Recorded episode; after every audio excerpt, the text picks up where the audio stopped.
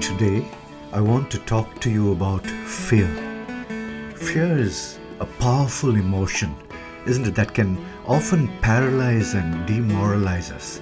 It also has the potential to, to make us anxious, cloud our judgment, stop trusting God, and even silence our testimonies. However, that isn't how God wants his children to live, as Paul reminds Timothy in 2 Timothy 1 7. Fear can't be the driver of our lives, for scripture reminds us that God can free us from our fears. Consider Psalm 34 4. I prayed to the Lord, and he answered me. He freed me from all my fears.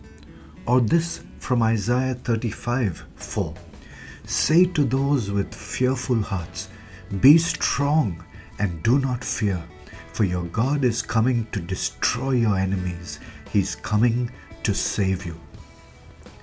Powerful reminders that God doesn't want us, you and me, to be fearful of our situations or circumstances, whether they are relationships that are fragile and tenuous, jobs that seem impermanent, or memories that seem to creep up upon us from a dubious past. His word says that He will free us from our fears and destroy them. Wow, that's a reassuring word to hold on to, isn't it?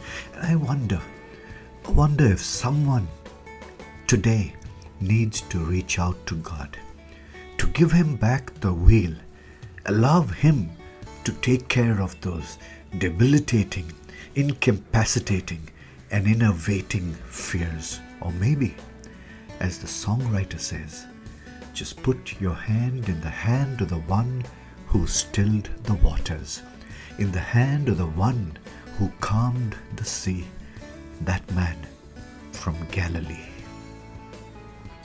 Heavenly Father, thank you for these wonderful words of reassurances that we, your children, don't lead, need to live in fear. And Lord, if there's anyone who's struggling with this debilitating emotion, I pray, Lord, that you would free them as your word promises, that you would take back the wheel, be at the helm of their lives again, and start to help them navigate this difficult part of what they're going through.